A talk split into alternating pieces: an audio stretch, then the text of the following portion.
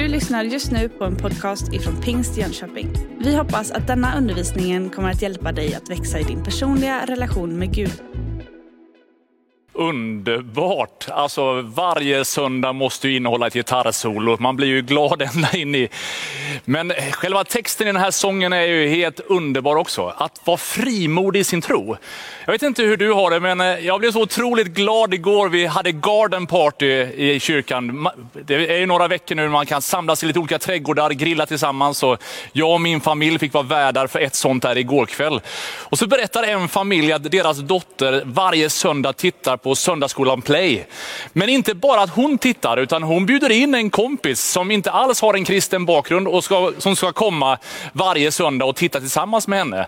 Och skulle det vara så att kompisen dröjer någon gång så springer hon snällt dit och knackar på. Hallå, du måste komma nu för nu börjar det. Det är en sån skön hälsning av frimodighet. Att inte skämmas för det som man bär av tro. Under den här sommaren så har många situationer utmanat min tro, kanske din tro. En del kvällstidningar har till och med haft olika kröniker om just barnatro. Och jag vet inte vart du placerar dig själv, fall du skulle säga precis som den här sången, att jag, är, jag skäms inte för evangeliet, Jesus är det bästa som finns. Eller fall du av olika skäl funderar, är det här på riktigt?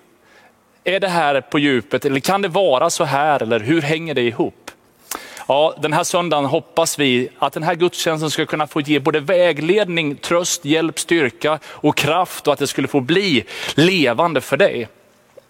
Jag skulle innan vi läser gudsordet tillsammans bara vilja rikta ett stort tack till alla er som har gjort den här sommaren möjlig genom alla läger, walk and talk, upptäck mer, bibelsamtal på Instagram, det är promenadgrejer, det är alla möjliga omsorgssamtal och alla som kämpar på second hand.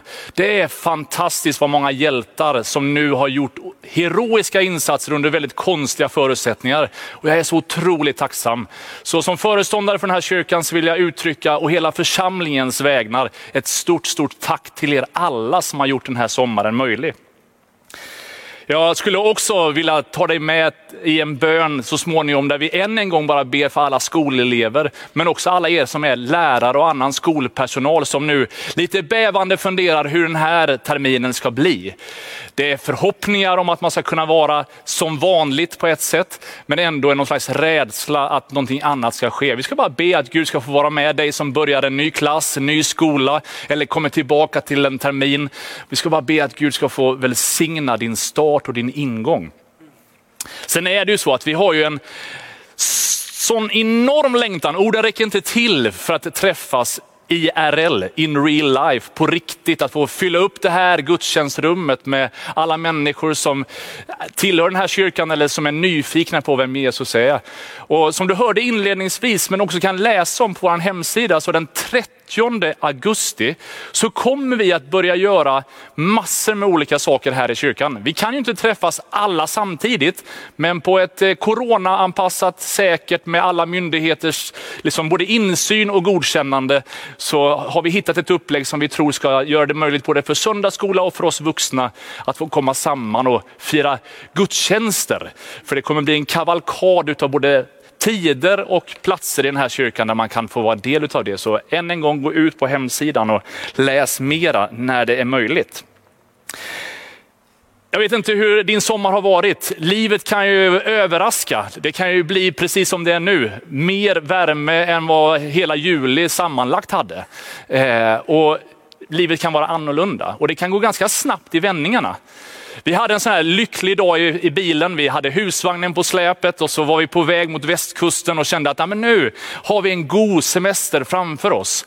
Och så tänkte vi när vi liksom passerade Borås att det känns som att det börjar blåsa lite. Det kändes som att det ryckte lite grann i bilen och man tänkte ja, ja, vi har takbox på bilen och vi har husvagn. Det är kanske lite dåligt packat eller sådär. Sen kör vi en liten bit till och då inser vi att nej, det här är inte vind, utan hela bilen bara eh, skakar och man livrädd ställer sig vid vägkanten på motorvägen. Och så inser vi att vi har fått punktering på däcket. Om man någon gång ska få punktering på 40 på motorvägen så är det jättebra att få punktering just där vi fick.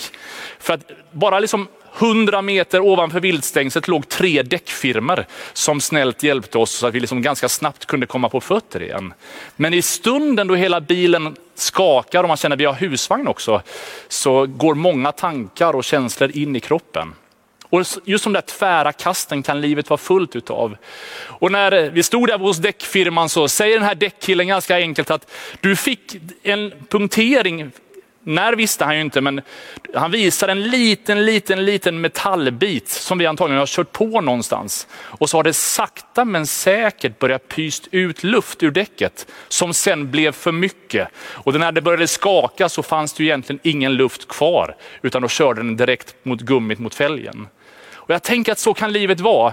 Det kan upplevas dramatiskt, men det är egentligen inte en stor händelse, utan det är den där lilla smygpunkan som du och jag ibland kan åka på, som vi någonstans bara känner, det är något slags dränage av energi. Och jag känner jag är så trött på att säga att det är speciella omständigheter och det är en konstig tid vi lever i och den här pandemin och covid-19 och corona, alla namn. Man känner bara, när är det över? Och den här gudstjänsten hoppas jag skulle få ge liv in, luft och energi in i din och mitt hjärta. Den här sommaren har också varit fylld av en del debattartiklar i kristen media och även i SVTs dokumentärer om Knutby och en hel del annan media som har vritt och vänt på begrepp som står mig väldigt nära. Men när jag läser artiklarna och tittar på program så blir jag bekymrad. Jag känner mig ledsen över människor som far illa, som har farit illa. Jag känner bara Gud, ge oss som kyrka möjlighet att få vara kyrka så som du vill. Och jag blir också lite orolig ibland när man liksom följer en del saker och märker att tonläget blir högt. Och man känner bara Gud hjälp oss att inte i den här tiden förlora fotfästet kring det som är det viktigaste. Och innan vi läser Guds ordet så kan vi bara be en bön om Guds fortsatta välsignelse för den här gudstjänsten. Herre, jag tackar dig för förmånen att få fira gudstjänst. Tackar dig för alla sånger som vi har fått sjunga, böner som vi redan har fått bedja. Och tack för att du lyssnar till oss. Tack för att du har vänt ditt ansikte till oss och vi kan få ha din uppmärksamhet. Och nu bara ber jag dig att ditt ord skulle få tala till oss, beröra oss och välsigna oss. Herre, jag ber att varenda en som tar del av den här gudstjänsten skulle få känna att du kommer dem till mötes precis där de är. Välsigna alla skolelever, alla lärare, välsigna alla som har fantastiskt härliga dagar och välsigna också de som upplever att man har lite smygpunka. Man är lite nervös för att komma tillbaka till jobbet för man känner inte riktigt att kraften är där än. Herre, vi ber om din särskilda nåd och din välsignelse. I Jesu namn. Amen. Det kan ju vara i sådana här ögonblick där man brottas med livet, där man någonstans faktiskt får fundera på vad är de viktigaste och vad är det viktigaste jag har? När hela den här pandemin har brutit ut och man måste på något sätt isolera sig och begränsa sig. Vad är det jag ska begränsa mig till? Vad är det jag ska prioritera? Vad är det jag ska göra? Och Den där frågan den kommer till, i Bibeln direkt till Jesus. En av de skriftlärda, även om han hade lite grumliga motiv till sin fråga, så säger han, vad ska jag göra för att ta emot evigt liv? En ganska storslagen fråga. Vad ska jag göra? Och bara i den formuleringen ryms så mycket som vi i vår tid skulle behöva reflektera kring. Vi har en sån tro på att det är vi som ska göra något för att få det eviga livet. Vi tänker att om jag bara har gjort det här, om jag bara har gjort det här, om jag bara har gjort det här, då kanske jag vinner Guds gillande och så kommer jag få det eviga livet. Och så märker jag att jag klarar inte göra det, jag klarar inte göra det, jag klarar inte göra det. Så jag är nog diskvalificerad från det. Så många gånger missuppfattar vi Guds stora kärlek. Frågan är liksom om våran ansträngning överhuvudtaget hjälper oss eller om den bara ställer till det och skälper oss. Bibeln säger att vad hjälper en människa om hon vinner hela världen men förlorar sin egen själ? Vårt jagande efter karriären eller den där, eller den där händelsen kan många gånger visa sig för oss på helt fel våglängd.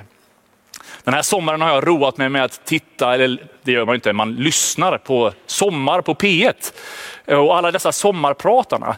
Och flera av de idrottsstjärnor och företags och skådespelare och Människor som har lyckats åstadkomma mycket har den här sommaren beskrivit att mitt i framgången så märkte de att guldmedaljen var ganska ihålig. Aktieutdelningen var inte tillräcklig. Det fanns någonting där på insidan som inte kunde mätas i rankinglistor eller aktiebörser. Vad gör jag med den frågan? Vad är det som är viktigast? Jesus han tar oss med, vi kan läsa i Lukas evangeliet kapitel 10 så står det så här. Du ska älska Herren din Gud av hela ditt hjärta, av hela din själ, av hela din kraft och av hela ditt förstånd och din nästa som dig själv. Svaret på den viktigaste frågan blir att älska Gud helhjärtat av hela själen, hela hjärtat, hela kraften och allt vårt förstånd. Och det är det här jag skulle den här söndagen vilja påminna dig om. Att någonstans bland allt det där viktiga, bevara det viktigaste. Här sätter Jesus själva kärnan på vad det är att vara kristen. Det är inte att vi ska göra så mycket, för det handlar om någonting som han redan har gjort. Det handlar om att förstå vad han har gjort så att jag kan respondera med kärlek tillbaka på det. Han gav sitt liv för oss, inte för att vi har gjort allting rätt, utan just bara för att han älskar oss så ovärderligt högt. Älska. Älska av hjärtat, men också ditt förstånd. Det är inte bara en blind lydnad utan det har någonting mer, det finns en djupare botten till den där kärleksrelationen.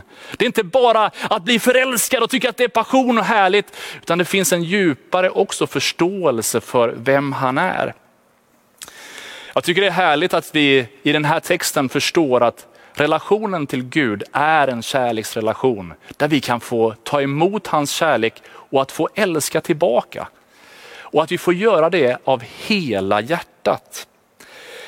Det står i Bibeln så här, Ordspråksboken 4 och 23, att framför allt som ska bevaras så ska du bevara ditt hjärta, för därifrån utgår livet. Och jag tänker i allt det som händer och sker just nu att det verkar vara en kamp om hjärtat hjärtat. Någonstans att inte tappa glädjen när livet är som det är, eller när pandemin är som den är. Utan att någonstans bevara hjärtat och på något sätt vara trygg och lugn här på insidan. Och när människor skriver en sak eller gör en sak eller säger en sak som jag kan bli provocerad utav, att någonstans bevara hjärtat i den där situationen. Gång på gång så påminns vi om att på något sätt stämma vårt liv mot det kärlekstest som Paulus skriver om i första Korintierbrevet 13. Han målar ut kanske den vackraste beskrivningen av vad kärlek verkligen är i kärlekens lov i kapitel 13. Där säger han så här, om jag talar både människors och änglars språk men inte har kärlek, är jag bara ekande brons eller en skrällande symbol. Om jag har en profetisk gåva och vet alla hemligheter och har all kunskap och om jag har all tro så att jag kan flytta berg men inte har kärlek så är jag ingenting. Om jag delar ut allt jag äger och om jag offrar min kropp till att brännas men inte har kärlek så vinner jag ingenting. Kärleken är tålig och mild. Kärleken avundas inte, den skryter inte, den är inte uppblåst, den beter sig inte illa. Den söker inte sitt, den brusar inte upp, den tänker inte på det onda, den gläder sig inte över orätten men gläds med sanningen. Allt bär den, allt tror den, allt hoppas den och allt uthärdar den. Jag tror att i den tid som vi lever i och de liv som vi har, så vill Gud att vi ska bevara hjärtat och att det hjärtat ska vara präglat av den här kärleken. För om det präglar oss så blir det ton, attityd, förhållningssätt som påverkar hur vi både orkar med vardagen, men också hur vi kan ta hand om människor som är olika oss och tänker olika.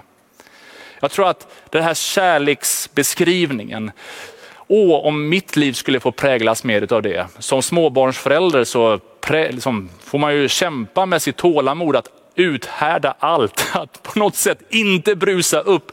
Ja, det finns många situationer där vi på riktigt behöver spegla oss mot den här texten och bara säga Gud hjälp oss att ännu mer bevara hjärtat fyllt av din kärlek.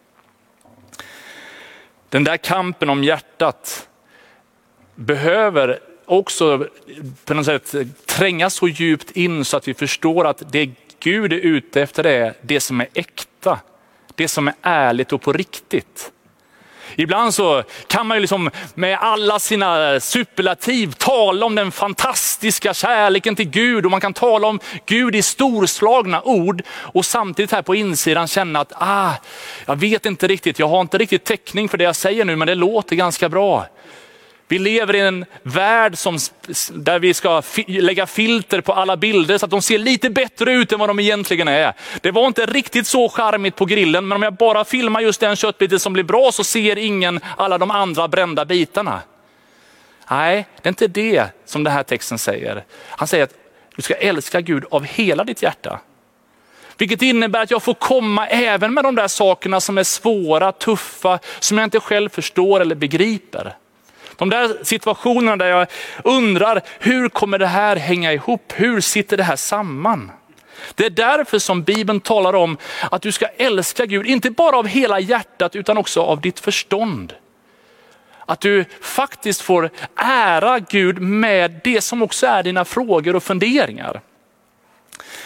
Jag är fascinerad den här sommaren av många av de här sommarpratarna. Och har du hört Rasmus Troedsson? En skådespelare, kulturarbetare, han har jobbat på alla möjliga saker. Har en fantastisk berättelse som han berättar i en av de här sommarprogrammen. Och han berättar om sin trasiga uppväxt och sin bristfälliga relation till sina föräldrar. Och så mitt i programmet så säger han bara Jesus! Och man bara så här hajar till när man sitter där i bilen och åker. Bara, vad sa han? Och han bara, ja, nu vill jag bara ge er chansen som blir alldeles provocerad och kommer skriva massa arga mejl. Nu, nu säger jag det en gång till, Jesus. Och så under en lång tid så berättar han vad Jesus betyder för honom. Och han beskriver så vackert att den där tron på Gud är inte bara faktabaserad, utan det handlar om erfarenheten av tilliten av att Gud bär även i de där situationerna som jag inte riktigt begriper eller förstår. Det är inte en blind tro som någonstans ignorerar det jag grubblar över eller det som jag har svårt att greppa. Men det handlar om en tillit som jag av erfarenhet kan få fördjupa, där jag bara känner och vet och upplever att Gud är med i livets alla möjliga situationer.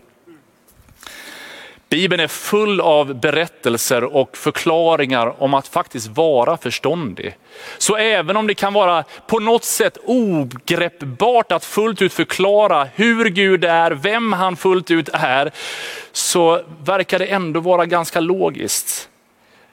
Romarbrevet säger i kapitel 1 så här att redan i skapelsen så uppenbaras Guds osynliga makt och vem han är. Så att genom att se i det han har skapat så uppenbaras vem Gud är. Så idag när det är sådär härligt afrikanskt varmt i vårt land och du är på badstranden eller sitter under en korkek och luktar på blommorna, så kan du njuta av Guds skapelse och i den skapelsemiljön påminna dig om hur stor Gud är. Han uppenbarar sig genom de verk han har skapat. Sen fortsätter Hebreerbrevet med att säga att tron är en övertygelse om det man inte kan se. En visshet om det som på något sätt är lite löst i kanterna så finns det ändå en övertygelse om det man kan hoppas på. En visshet som går djupare in. Och jag vill bara uppmuntra dig, du som ibland funderar väldigt mycket över hur hänger det här ihop? Jag läser detta, jag kan inte förstå detta. Du är i gott sällskap. Det är helt okej okay att ifrågasätta, att fundera och vrida och vända. Gud vill ju att vi ska älska honom av hela vårt förstånd. Han vill att vi ska förstå. Han kommer oss till mötes. Och även om den här boken är skriven för så otroligt länge sedan, så är den väldigt relevant. Den är 100% relevant idag. Och där vi ibland studsar mot texten och känner, hur hänger det här ihop? Så är det inte ett problem att gräva djupare, att ställa frågor, fundera, hur hänger det här ihop? Och med anledning av olika program och debatter den här sommaren så blir det ännu mer angeläget att påminna oss om att vi alla behöver söka Gud både av hjärtat och förståndet. Att se till att vi inte bara lockas med i vad som helst. Och bara för att det låter bra när han sa det eller hon sa det så köper vi det. Utan någonstans bara, ja, men hur hänger det här ihop? Det verkar som att vi ganska snabbt kan gå vilse annars. Jag inser också i den här pandemin som vi lever i att det utmanar att gå vilse just för att vi blir så lämnade till oss själva. Jag läste faktiskt en tidningsartikel där man tänker att vi har tagit den sociala distanseringen nästan lite för långt. Där stod det så här, det var ett, en insändare. I torsdags vid 13-tiden promenerade en kvinna i området vid Norbergs camping. Hon mötte en annan kvinna som var ute och sprang. Motionären såg glad ut, skrattade och hälsade, uppger kvinnan i polisanmälan. Men eftersom hon inte kände den andra kände hon sig ofredad och polisanmälde händelsen. Man kände bara, nej nu har vi tagit det här lite för långt. Om vi blir liksom på något sätt ofredade för att någon annan säger hej. Men faktum är att vi lever i en tid där vi blir väldigt själva. I Fesebrevet så säger Paulus så här att jag ber att han i sin härlighets rikedom ska ge er sin kraft och styrka åt er inre människa genom sin ande. Att Kristus genom tron ska bo i era hjärtan och att ni ska bli rotade och grundade i kärleken. Då ska ni tillsammans med alla de heliga kunna fatta bredden, längden, höjden och djupet och lära känna Kristi kärlek som går långt bortom all kunskap. Om du har grubblerier, om du har funderingar, om du ibland undrar, Gud hur hänger det här ihop? Ja, det är inget problem. Du behöver gemenskap med andra för att förmå och fatta bredden, höjden, längden, djupet. Och jag tänker att den kristna kyrkan, den är stor. Och det finns en sån skatt när vi inser att även andra kyrkor kan vara med och på något sätt bidra till att vi liksom uppenbarar och ser mer av hur Gud är. Jag är glad för att få tillhöra Pingst Jönköping. Jag är så tacksam att vara pingstvän. Samtidigt så har berikas jag oändligt mycket av andra samfund, andra kyrkor. Och det verkar som att det är när vi är tillsammans med de heliga som vi förmår att fatta mer om vem Gud är. Därför ser jag fram emot den dagen och vi kan få fira gudstjänst i det här rummet, många. Men jag vill uppmuntra dig som följer det här online att ta kontakt med oss. Så ska vi hjälpa dig till en smågrupp eller någon form av gemenskap så att man ändå kan få mötas. Vi är inte kristna bara själva där vi är utan vi kan få dela våra liv tillsammans med andra. Bibeln ger oss två olika exempel som jag bara skulle vilja skicka med till avslutningen i den här predikan. Där du möter människor som grubblade. En var Nikodemus, en läromästare, tillhörde den religiösa eliten men undrade Jesus, vem är du egentligen? Det står i Johannes evangeliet att han kom till Jesus på natten med alla sina undringar och frågade, hur ligger det här till? Hur ska det här gå ihop? Och så svarar Jesus med starka ord som han inte riktigt kan greppa om att bli född på nytt och hur ska det där gå till? Och de där grubblerierna luttrade fram den bibelkoncentratet, det som vi brukar säga är lilla bibeln som sammanfattar evangeliet. Att ty så älskade Gud hela världen att han utgav sin enfödde son. Tänk att en mans grubblerier får vara med och ta fram sammanfattningen av hela evangeliet. Just din fråga kan få uppenbara det ädlaste av vem Gud är. På samma sätt möter vi lärjungen Thomas som har hört alla lärjungarna berätta om att de har mött en uppstånden Jesus.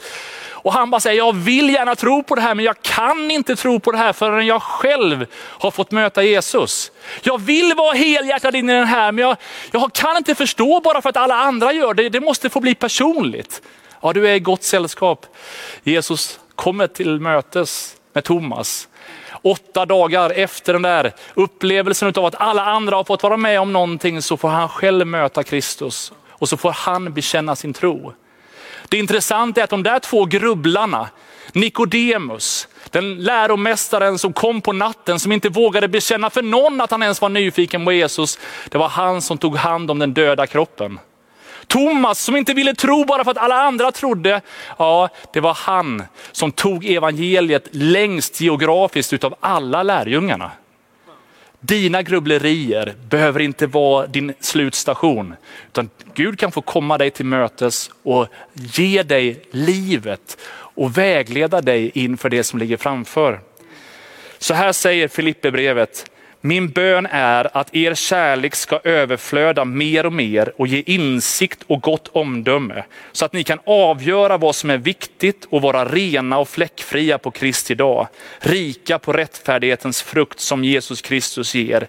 Gud till ära och pris. Och vi ska be en bön tillsammans och du som sitter framför datorn, skärmen just nu, ska, har möjlighet att respondera. Ge din hjärtas liksom, eh, bekännelse att Jesus, jag behöver dig i mitt liv. Följer du den här gudstjänsten live kan du nu ta kontakt via vårt eh, chattforum med några av våra onlinevärdar som står redo för att be tillsammans med dig och vägleda dig. Du kan trycka på handen alldeles strax om du liksom vill säga Jesus, jag behöver dig. Jag vill, jag jag vill verkligen tro på dig, även om det kan vara svårt så behöver jag dig, jag tror på dig och jag vill leva tillsammans med dig. Följer du det här i efterhand så kan du bara via mailadressen ta kontakt med oss så ska vi hjälpa dig och vägleda dig de stegen som ligger framför. Men dina grubblerier, ditt ifrågasättande, dina tvivel ibland, det kan faktiskt förädla dig. Liksom kolet pressas ibland under värme och hårt tryck så kan det få förädlas till en diamant. Och det som du nu brottas med, Gud kan använda det så att din tro både blir på riktigt, blir personlig och håller genom livets olika förutsättningar. Mose han undrade, hur ska jag kunna leda folket? Jag både stammar och jag har mördat folk. Gud säger, jag kan ge dig en ny chans. Det finns en Gideon som hade så dåligt självförtroende att han trodde att Gud hade kommit fel. Men Gud gjorde någonting nytt i hans liv och använde honom. Ester trodde att hon bara blev utvald för att hon var snygg. Gud säger bara, nej, nej, nej, jag har skapat dig för ett högre syfte än så. Vi skulle kunna ha en lång lista av människor som trodde att de inte hade vad som krävdes. De brottades, men i brottningskampen fick de erfara Gud och fick bli till välsignelse. Jag är helt övertygad om att Gud vill använda dig den här hösten. Jag tror att den här hösten så vill Gud tala genom dig, beröra dig. Inte bara för att du ska kunna sjunga med i den sången att I'm not ashamed, utan att du behövs för den här tiden vi lever i. Och där du är just nu, om du vill ta emot Jesus i ditt liv så kan du bara räcka din hand genom att trycka på den där handuppräckningsknappen så ska vi be tillsammans. Just nu kan du få räcka den. Om det är så att du vill lära känna Jesus, kanske för första gången säga Jesus, jag vill börja tro på dig. Jag grubblar, jag funderar, men jag söker dig. Jag vill, jag behöver dig så mycket. Kanske är det så att du en gång har tillhört Jesus, en gång haft en väldigt självklar tro, men av livets olika situationer så känns det som att punkteringen är påtaglig. Det var länge sedan som du hade luft i dina däck. Vi ska bara be att Gud får möta dig precis där du är just nu. Så medan alla andra ber och prövar sitt hjärta, så om du vill vara med och räcka din hand så bara trycker du på knappen där du är just nu så ska vi be tillsammans. Herre, jag tackar dig för förmånen att den här söndagen få fira gudstjänst, påminna oss om vem du är. Och nu ber jag dig för varje man och varje kvinna som på olika sätt följer den här gudstjänsten. Du vet vad som vi bär i våra hjärtan. Du vet vad som kan vara våran livspunktering där vi ibland känner att luften går ur Herre. Men nu bara ber jag dig Herre att du skulle möta upp med din närvaro, med ditt liv. Och jag ber att du skulle få famna med alla frågor, med alla funderingar. Tack för att du är där och bara tar oss i din famn. Herre, jag vill be att varenda hand som nu räcks, att du skulle på ett särskilt sätt omsluta dem och låt dem få bygga många goda erfarenheter av ett, av ett liv tillsammans med dig. Herre, välsigna alla som har varit med i den här gudstjänsten. Låt oss få vara bärare utav dig. Och jag ber att den där tonen av kärlek ska få prägla våra liv. Herre, jag ber att vi som kyrka skulle få vara liksom fyllda utav din kärlek, både till varann och till vår stad och till vår värld. Och vi ber dig heligande om hjälp att leva leva ett sådant liv. Tack för att du tar emot oss. I Jesu namn. Amen. Du har just lyssnat på en podcast ifrån Pingst Jönköping. För att få reda på mer om vilka vi är och vad som händer i vår kyrka så kan du gå in på pingstjonkoping.se eller följa oss på sociala medier via pingstjkpg.